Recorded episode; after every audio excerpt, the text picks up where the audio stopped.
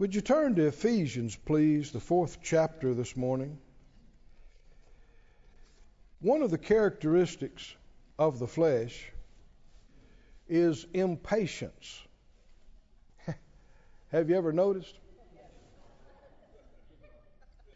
And patience and perseverance is the companion force of faith. Through faith and patience, perseverance, you inherit the promises. The enemy knows this. If he can get you to be impatient, he can move you to miss God. Many times we've missed it by moving too fast, moving too quickly. If we'd have just sat still, waited a little bit longer, been quiet, paid attention, but the flesh, oh boy. So you don't want to start the service watching the clock to see when it's going to be over. Why did you come? Right? Just to check the box and say I went? No, something's supposed to happen when we come to church. Number of things, actually.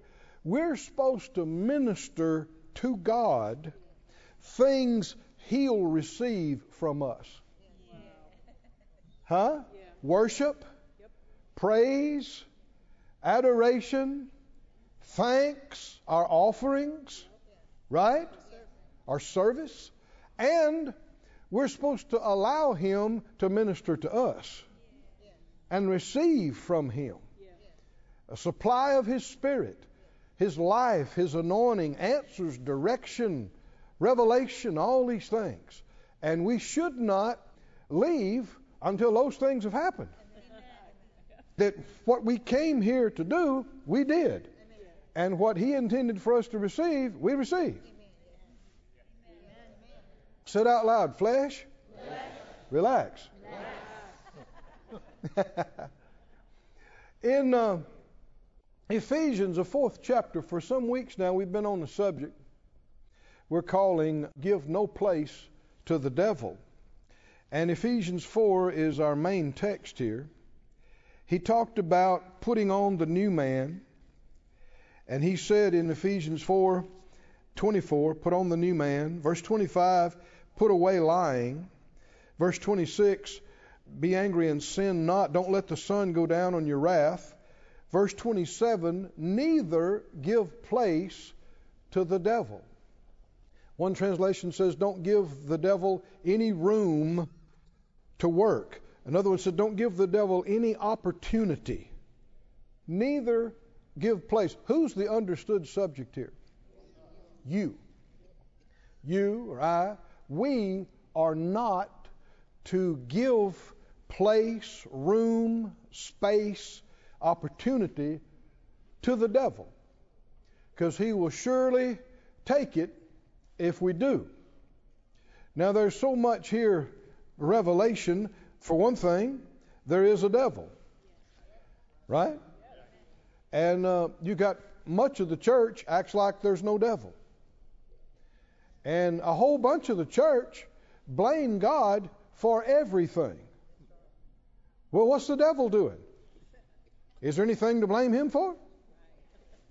Right?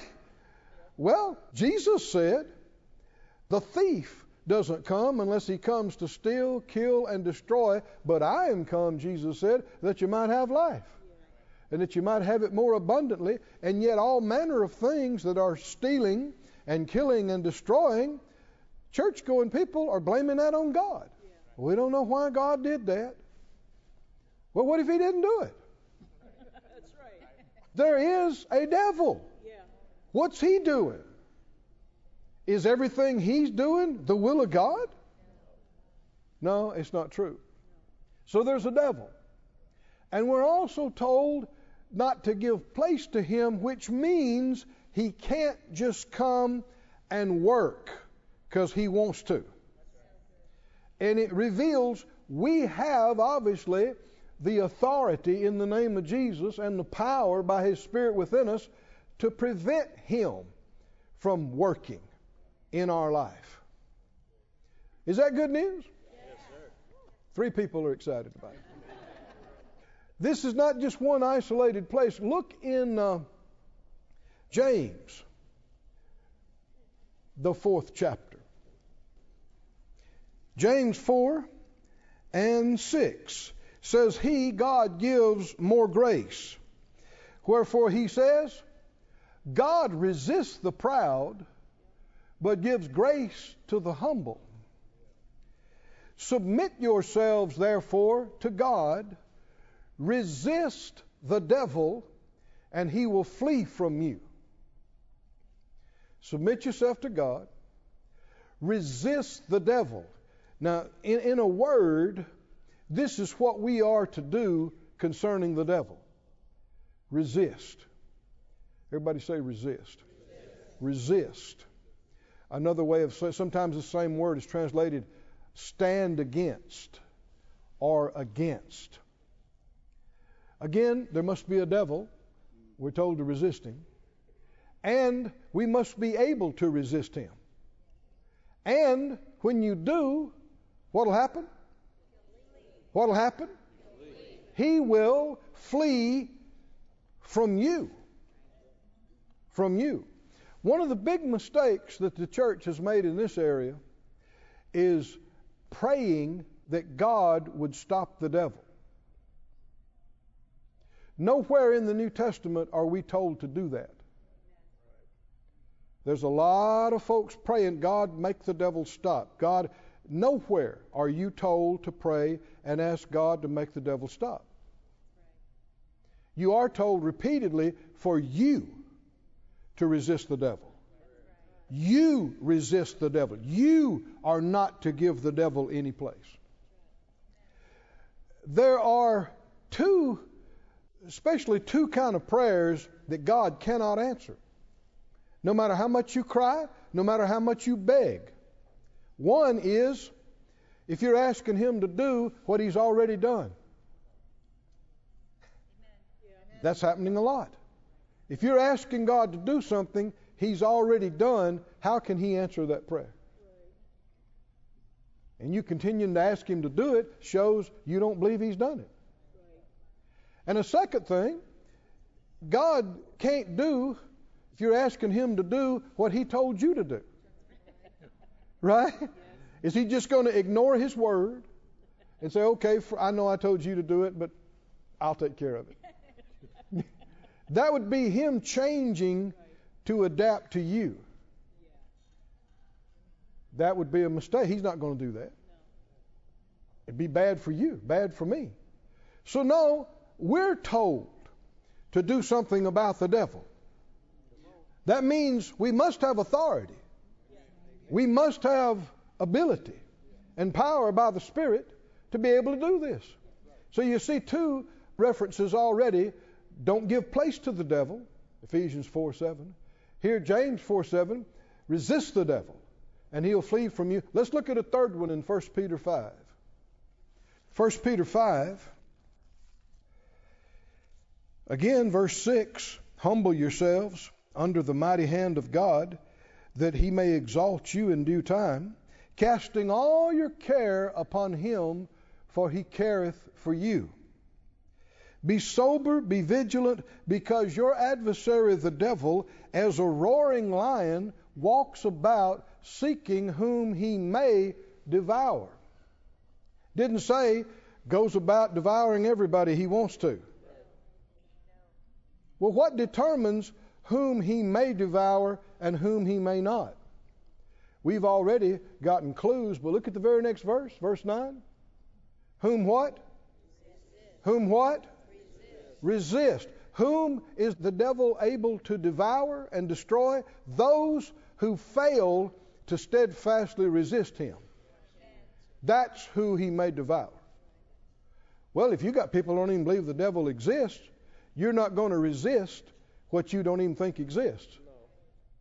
And if you get tired, well, I'm tired of having to deal with this all the time, and you just give up and quit, well, you're defeated. You got to stand and stand against and stand against and resist.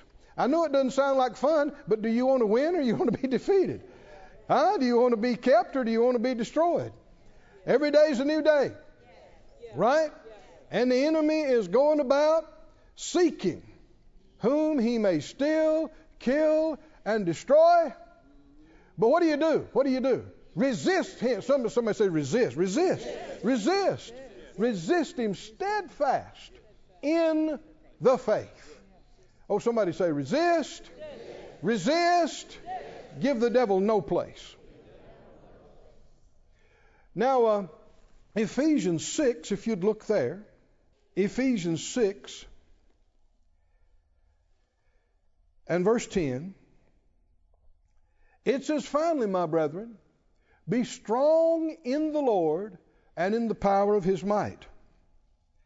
Put on the whole armor of God that you may be able to do what? Stand. Do what? Stand. Is that another way of saying resist? Yes. Stand against. Now here is so important, this next phrase. Stand against what? Now the others he said, don't give the devil any place. Resist the devil. Resist steadfast the devil. But here he tells you exactly what of the devil that you resist. You resist what? Stand against the wiles of the devil. What am I to be on the watch for? The devil's wiles. Don't be looking to see something or feel something. Don't be looking for a goosebump or a hot flash or a cold flash or hear a voice. Don't be looking for any of that. What you should be watching for is the devil's deception, his trickery. He is subtle. He comes and brings thoughts and imaginations accompanied by feelings, and they're designed to deceive. They are, what are his wiles? His wiles are carefully crafted lies, tailor-made for you, to trick you, to deceive you. That's why you put on the armor of God. Now, people have they focus too much on the helmet and the shield and the this and that. And that's figurative. What is the armor of God? Truth. Truth. Loins girt with truth. Righteousness. Can you see that? What's right and your righteousness in God. Faith. Right? Can you see that? The gospel, salvation, the word of God. Can you see that? These are the means by which we are not tricked. We are not deceived because we know and we hold to the truth. We know what is right. We know we're saved. We're convinced of the gospel. We hold the word of God in every situation. And we live by faith every day and every night. These things prevent us from being tricked. They prevent us from being deceived. The most dangerous thing in your life every day, when you open your eyes, is will you be tricked today? That's the most dangerous thing going on. Will you be fooled? Will you be fooled? Now, if you think, well, I'm pretty smart, so no, you're already fooled. How did Jesus not allow the enemy to trick him? You remember when he was tempted for 40 days and 40 nights? What did Jesus say? It is written. It is written. It is also written. Get behind me, Satan. Did he resist him? And did he hold on to the truth of the word and the righteousness of the word and faith in the word and the sword of the Spirit, which is the word? Come on, can you see this? It is written. It is written. Most church-going people are pitifully ignorant of the word. Pitifully ignorant. Which makes you easily deceived. Easily tricked. Which is why everybody at Faith Life Church reads their chapter every day, Monday through Friday. This is well known. This is widely known. Can you see why I emphasize that so much? Why? Because if you don't know the word, you are easily tricked, easily deceived, easily. But the more of the word you know and live and walk in, you get harder and harder for the enemy to fool. Right? What do you mean? Well, if you don't know that something's wrong, you're not going to resist it. And if somebody comes to you quoting a half verse and twisting it around, making it say something that it doesn't say, and you don't know the other half dozen scriptures that contradict it, you're going to fall for it. And the enemy's favorite forms of deception are religious. He transforms himself into an angel of light. He doesn't come as the devil. He comes as a minister from God. And who did Jesus have the most trouble with? Religious people. Is that right? Who eventually killed him? Why? The devil was working through the religious people. You don't want to be religious. You want to be saved. You want to know God. You want to walk in the truth. And Jesus warned them. He said, your traditions have made the word of God of none effect. They had replaced the truth of God's word with religious tradition. Well, how can you do that? Because you got masses of people that are totally ignorant of the word of God. And they just believe what people tell them. And go along with it and adopt it. And treat it like it's holy. Treat it like it's God and it's contradicting the scriptures. Oh, child of God, do yourself and your family a favor. Dust off that Bible. Put your nose in there.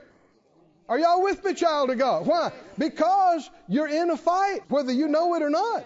You're being attacked on a regular basis, and if you don't know the truth, you are easily tricked, easily deceived. Let's finish reading this. He said, be strong in the Lord and the power of his might. Put on the whole armor of God that you may be able to do what? Stand against what? The trickery, the deception, the cunning craftiness, the carefully crafted lies of the enemy. Do not underestimate how tricky he is. He quotes scriptures. Didn't he do that with Jesus? Do not underestimate how tricky he is. Verse 12, we wrestle not against flesh and blood, but against principalities, against powers, against the rulers of the darkness of this world, against spiritual wickedness in high places. Wherefore, take unto you the whole armor of God, that you may be able to withstand in the evil day, and having done all, to stand. And then he talks about the different parts of the armor of God. And again, don't focus on a breastplate. Focus on righteousness. Don't focus on a belt. Focus on truth. These are the things that will prevent you from being deceived. Go to Matthew 24, please. 24 is a substantial chapter. It's a lot of verses here. And a lot of things are covered. But I want you to get the spirit of Jesus' emphasis. Matthew 24, verse 1. Jesus went out and departed from the temple. His disciples came to him to show him the buildings of the temple. Jesus said to them, see you not all these things? Verily I say to you, there shall not be left here one stone upon another that shall not be thrown down. As he sat upon the Mount of Olives, the disciples came to him privately. They said, "Tell us, when shall these things be, and what shall be the sign of your coming and of the end of the world?" Verse 4, notice what Jesus led with. He answered and said to them what? Take heed. What does that mean, take heed? You remember what Peter said? Be vigilant. Be on the watch. Be on the guard. About what? About what? That no man deceive you. Is this a real danger?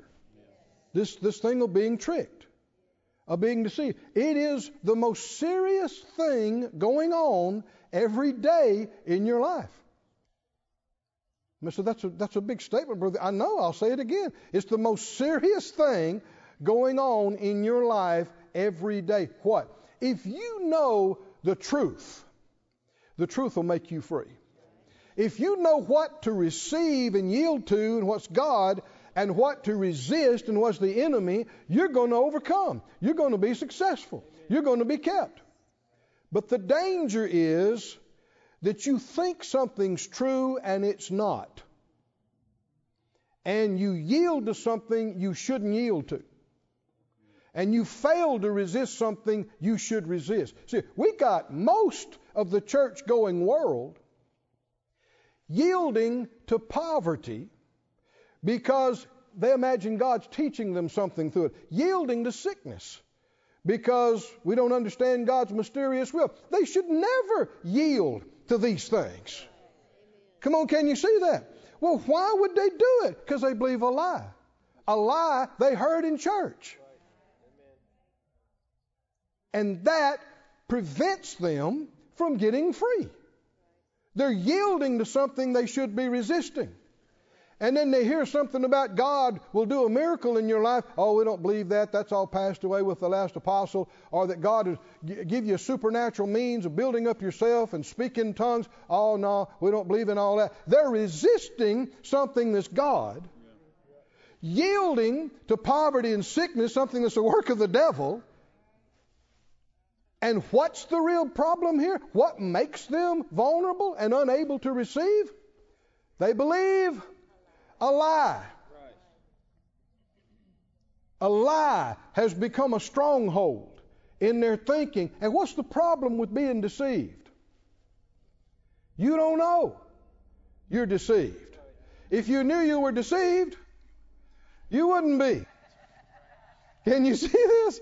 If you're deceived, you believe that a truth is a lie, or you believe a lie is truth.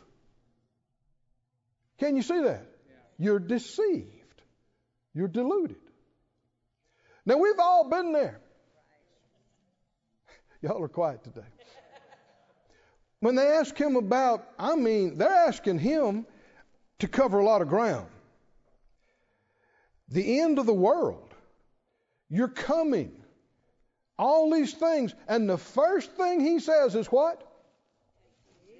What's the first thing he says? Jesus answered and said to them what? Take heed. What would we say? Watch out. Did Jesus say watch out for something? What? Don't let anybody do what? Then is there a possibility of that happening? Yeah. Is there a danger of that happening? Yes. Because Jesus said watch out. Don't let anybody deceive you. We talked about this earlier. Two of the biggest things that make so many so easily deceived is one, they don't know the truth. They don't know the truth well enough. And two, they're too quick to believe what they hear. They're too quick to believe what other people tell them. When it comes to God, we believe everything He said. Completely. Without even questioning it. When it comes to everybody else, no. When it comes to everybody else, we examine it. We scrutinize it. We question it. Come on, are you with me?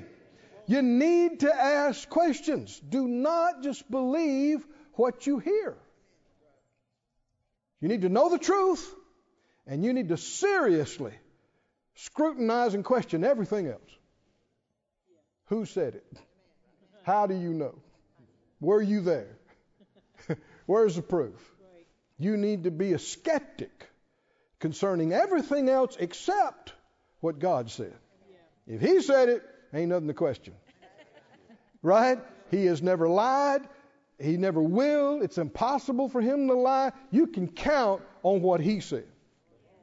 You just accept that completely without questioning it, and you trust it and act on it. But everything, somebody say everything else. Eh? Everything. I don't care if it's people you love and trust. They can be wrong too. They can be sincere, but be sincerely wrong. Question it. Question it. You know, the Bible said concerning the saints at Berea in the book of Acts, when Paul came and preached to them, the last time he was in, they tried to kill him for preaching the gospel. But this place, the Bible said they were more noble than those in Thessalonica, in that they searched the Scriptures daily whether those things were so. Whether what things were so? That Paul was preaching to them. What were they doing? They were searching what? The Scriptures every day to see what? To see if what Paul was saying was right. As a result, many of them believed. Never accept the word of any preacher without examination.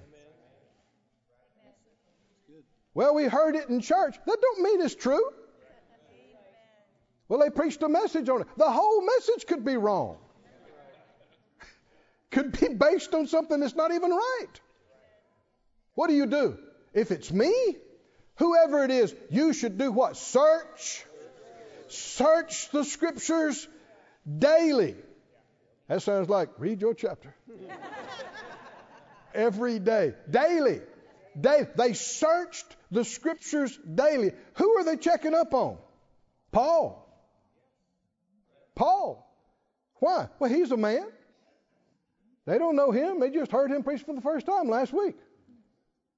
What are they doing? They searched the Scriptures daily whether those things were so. And hold your place here and go over to 1 John. Man, this is so big. It keeps growing on me. That's one great thing about church. You know, if the Lord tarries is coming, we can come back. Is that right? And get some more of it. Oh, praise God. Somebody say praise God. Praise God. Praise God. 1 John 4:1. 1 John 4:1 says it like this. I didn't get through in Matthew 24, so we're going back there. But he said, beloved... do what? Believe not every spirit, but try the spirits, whether they are of God.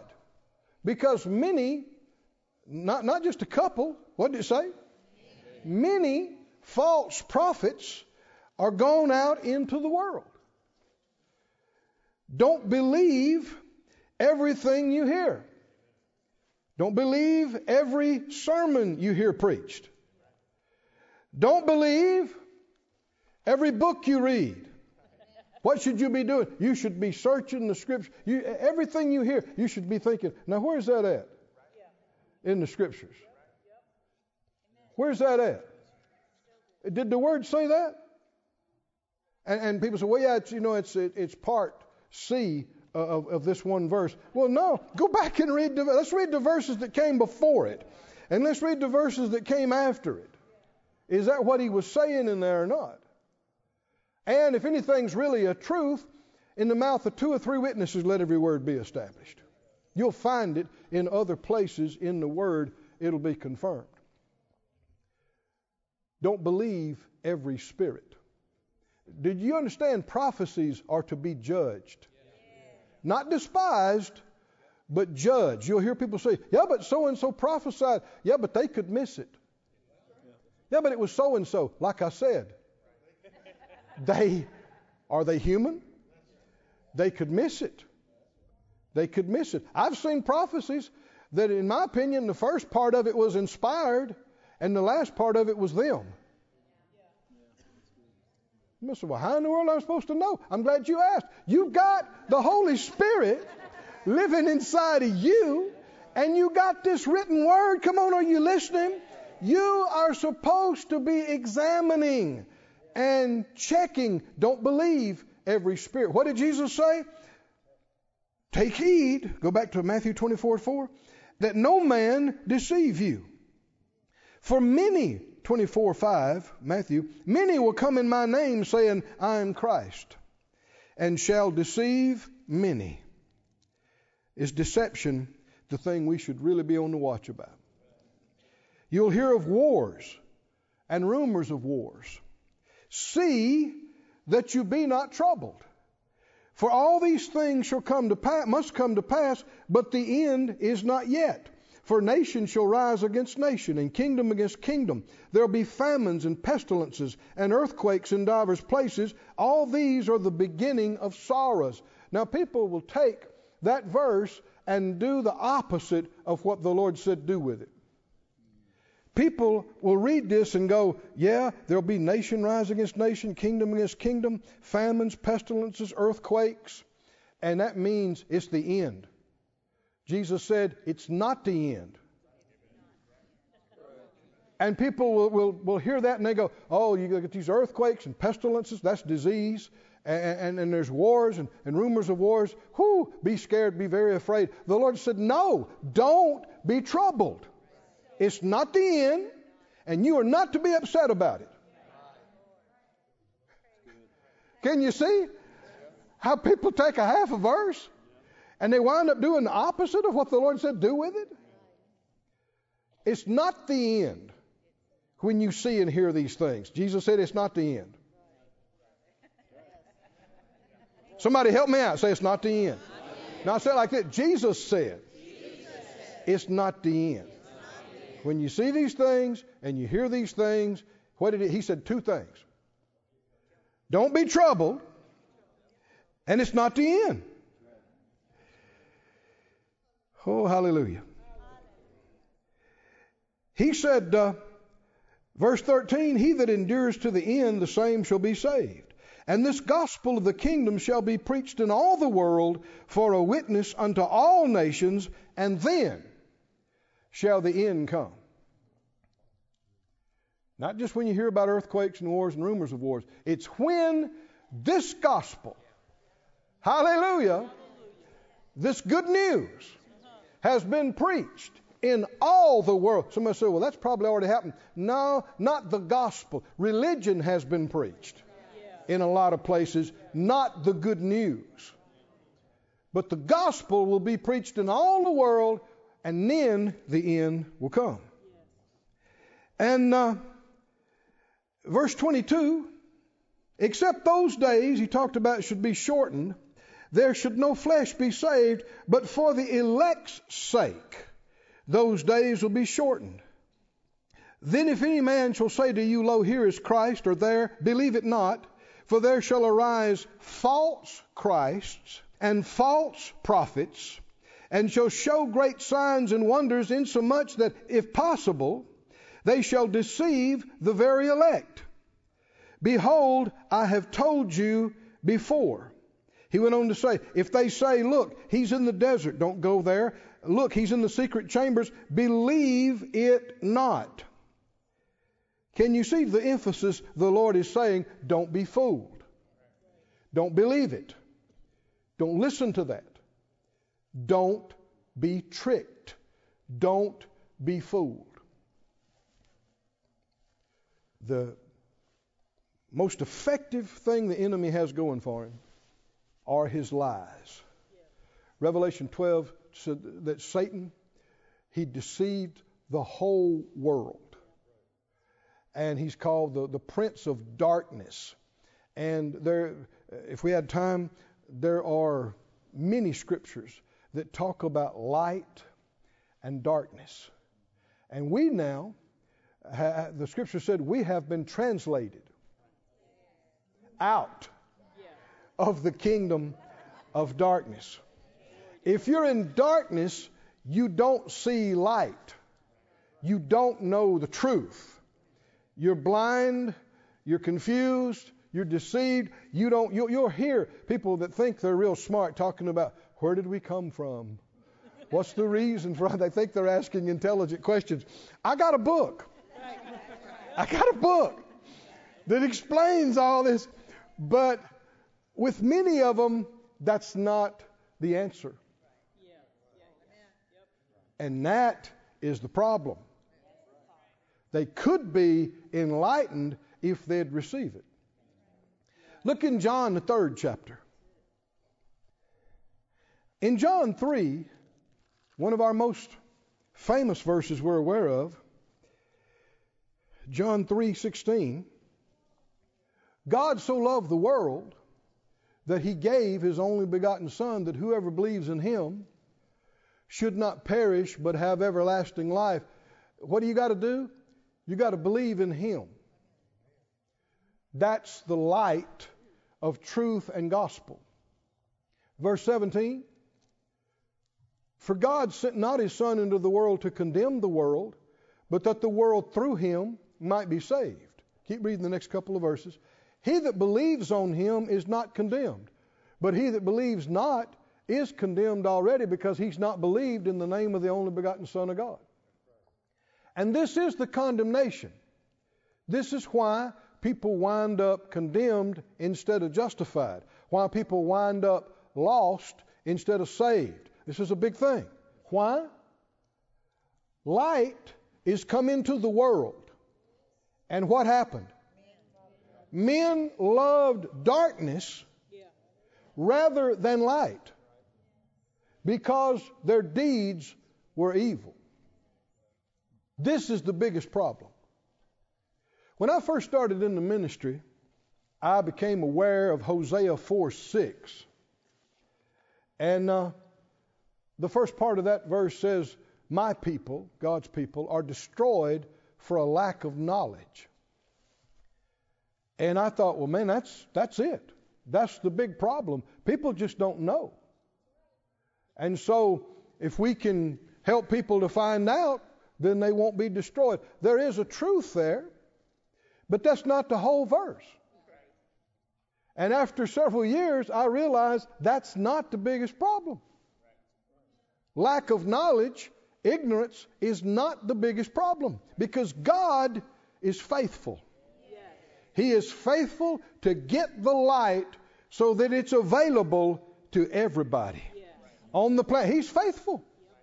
He's faithful. He will cause you, every person, I don't care if you were born into the 10th generation of idol worshipers on the darkest continent of the planet, God will cause you to have opportunity to see and hear the truth. He will.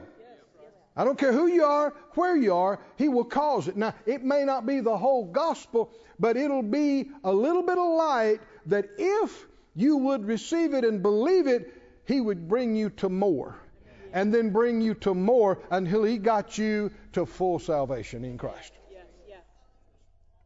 Do you believe God is faithful to do this? He's faithful to do this.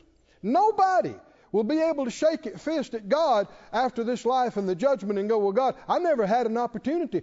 Nobody will be able to say that. Nobody. Because even though they might not have been in a Christian meeting and heard the whole gospel preached, there was an opportunity. There was a light. They looked up in the night sky one night. Come on, are y'all listening? And something said to them, there's a creator God. Come on, are y'all listening? Something revealed it to them. There's a God. He's real. If they had accepted that and said, I'd like to know more. Father, God, okay, you're real. I'd like to know more. He would have led them right into the gospel. But they had a choice. Do I hold on to the false idols and lies of the previous 10 generations of my family? Because it's going to cost me if I become a Christian. Come on, can you see that? You got a choice. But put that up, Hosea 4:6. What did it say?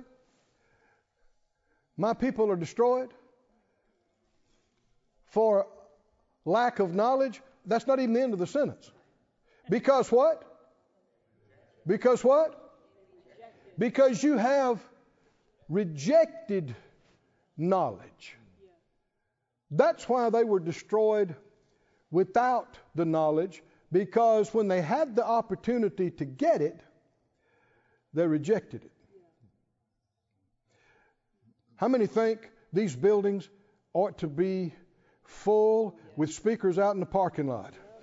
Is that right? If people knew the truth, oh dear me, if they knew how close they are to eternity, and if they knew how real hell is and how real heaven is and all these things, oh dear me, people would be beating the doors down trying to hear the truth that would make them free. But most of these people have had many opportunities. In today's, how many times did they change the channel when a preacher came on? That's right. There have been so many opportunities, but people are rejecting. Light has come into the world, the light of the gospel, the light of Jesus, the light of the truth, the light of the word, but many love darkness more than light. And they say, even though they saw something and they knew it, I don't want that to be true. Because if God is real and you owe Him your very existence and life and breath, you should bow your knee.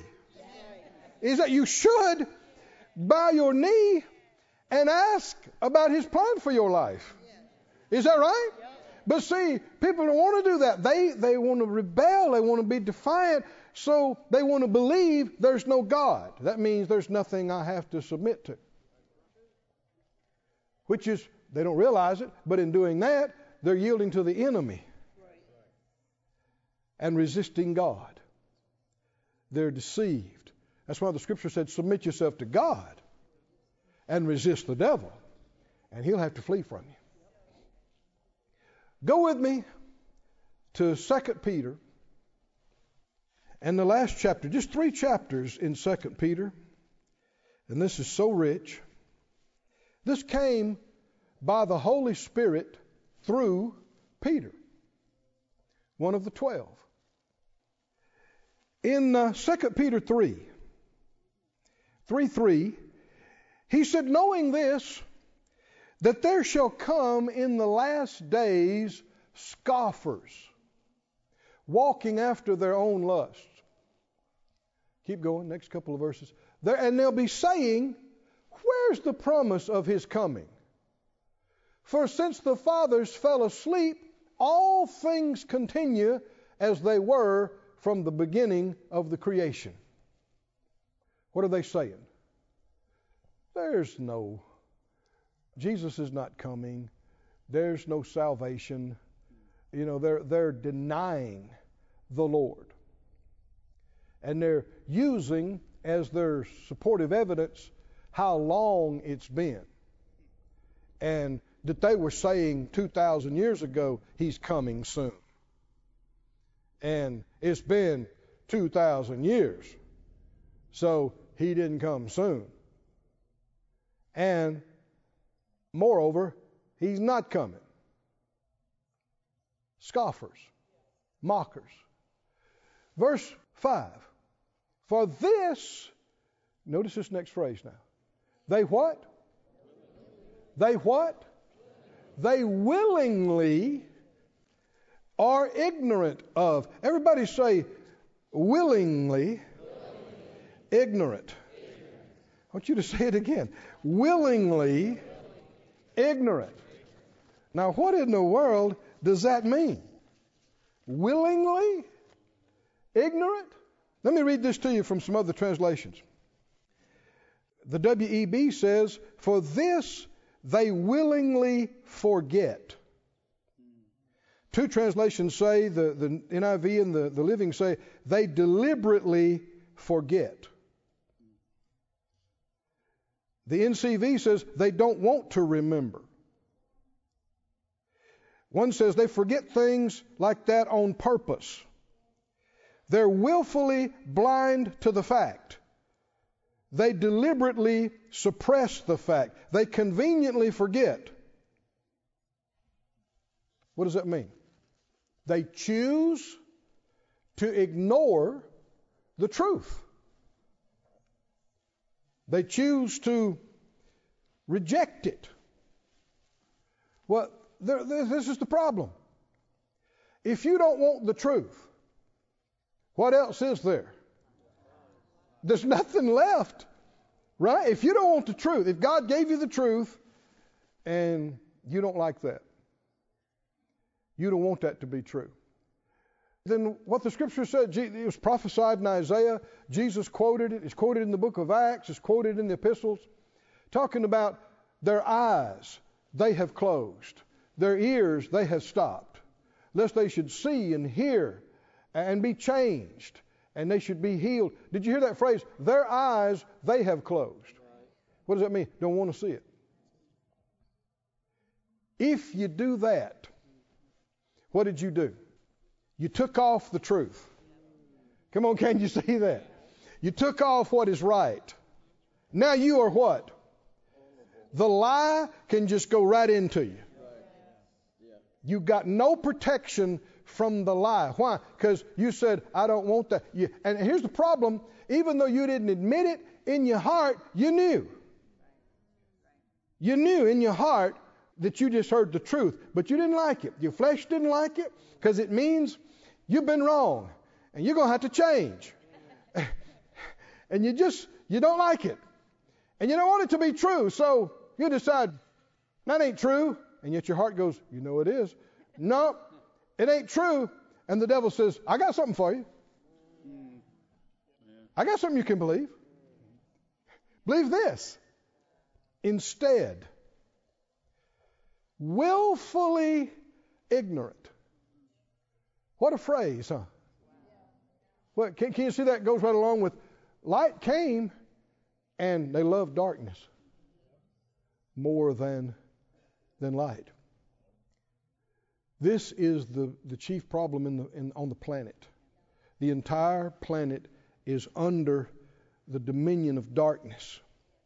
And darkness has to do with the absence of light, which allows the deception. The reason folks are vulnerable to it is the disrespect and defiance and disobedience. And when the truth comes, they're like, that ain't true. That ain't true. You know it is. In your heart, you know it is. But if you say, I don't want that, I don't believe that, then a spirit will come immediately to you and offer you an alternative to the truth. Whatever appeals to what you want and what your flesh wants. And if you embrace it, in the beginning, your heart knew it's not right. But if you embrace it for year after year, you'll get to the place where you believe the lie is true. And you forget what you saw. Remember, James talks about that. If you see and then you forget what you saw, and you're a hearer but not a doer, you deceive yourself. You can't even blame that on the devil. I want you to finish reading this for a moment. There are some amazing things right here in this passage.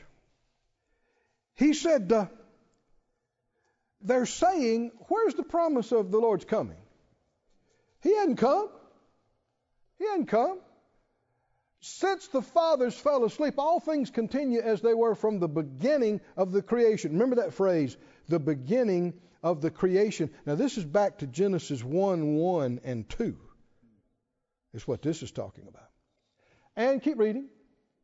They willingly are ignorant of this, that by the word of God the heavens were of old, and the earth standing out of the water and in the water. Now, a lot of people attribute this to Noah's flood. Some do not. And I'm among those who do not. This refers to something prior to that. Keep reading. Notice, the world that then was, being overflowed with water, perished It was destroyed. Noah's flood, the world was not destroyed. The atmosphere, we're on the same planet with us. I mean, things changed, but it's still the same planet. The waters receded. Can you see this? But in Genesis 1:1, in the beginning, God created the heavens and the earth. And verse 2, the earth was what? Without form and void. Darkness was on the face of the deep. It's covered with water. Does God create things that are dark and no life? Something happened. And this is, in all indications in my eyes, where all these spirits came from. Something that existed before human beings were created. And he goes on to say, the world that was then overflowed with water perished. Keep reading. But the heavens and the earth which are now. Can you see he's talking about something different? Not just the earth, but the atmosphere in heaven. See, in Genesis 1 and 2, the earth was without form and darkness and void, and there was no life in it, and darkness was on the face of the deep. Where's the star at? Where's the sun? Where's the atmosphere? Where's the heavens? No, that happened. Rest of the chapter, God created all this that we see and know now, but the heavens and the earth which are now, by the same word, are kept in store reserved to fire against the day of judgment and perdition of ungodly men, which is why when Noah's flood happened, God was moved and put his bow in the sky and said, never again. Does that mean it had happened before? But this time, it's going to be destroyed. This, what's here now, is not going to be destroyed by flood, but by fire. Keep reading verse 8. Beloved, be not ignorant of this one thing. Now, this harkens back to them being willingly ignorant. Right. Say it out loud, I'm not ignorant. Of the devil's devices. I love the truth. No matter if it shows up that I'm wrong, that other people are wrong. I love the truth. I choose the truth. He said, don't be ignorant of this. One day with the Lord is as 1,000 years, and 1,000 years as one day. They're saying, it's been so long, it's been so long. God says, it hasn't been long at all. That's right. That's right. It's been a couple of days to me. How old is the universe? How old are these things? We have no idea. God is called the Ancient of Days. How long's he been around? Ooh. Don't even try to wrap your head around that. But 1,000,000 years is nothing. 1,000,000,000 years doesn't tell it. So a couple of 1,000 years, if God says it's going to happen soon. If it happened within 6,500 years, it was less than a week. God time. Is it just me talking? Is that what he's talking about? Because they were saying, oh, it's been a long time. Which reveals our whole life is about that long down here. Is that right? If you live 100 years, that's a tenth of a day. Tenth of a God day. Keep reading. Don't be ignorant of this. Many are willingly ignorant of it. We choose to acknowledge the truth. Verse 9, the Lord's not slack concerning his promise, as some men count slackness, but is long suffering to usward, not willing that any should perish, but that all should come to repentance. What's he waiting on? For more people to get saved. Jesus told us what's going on. When, and only when, not when there's earthquakes and rumors of wars, when this gospel the one true good news about Jesus and redemption and salvation, when this gospel is preached to every creature all over the world, then the end will come. He said, what's he waiting on? He doesn't want anybody to perish. It's his will that all would come to repentance, but he's not making the choice for us. Verse 10, but the day of the Lord will come like a thief in the night. That means unexpected, unannounced, in the which the heavens shall pass away with a great noise, and the elements shall melt with fervent heat. The earth also and the works that are therein shall be burned up. Keep reading. Seeing then that these things shall be dissolved, what manner of persons ought ye be in holy conversation and godliness? Keep reading. Looking for and hasting to the coming of the day of God, wherein the heavens being on fire, that's not the earth now, that's the heavens. That's our atmosphere and beyond, will be on fire and shall be dissolved, and the elements shall melt with fervent heat. And not one word about human-caused global warming. Not a word. And no word about how we can save the planet. This planet's days are numbered. If you believe the Bible. Somebody said, well, God's going to redo it. No.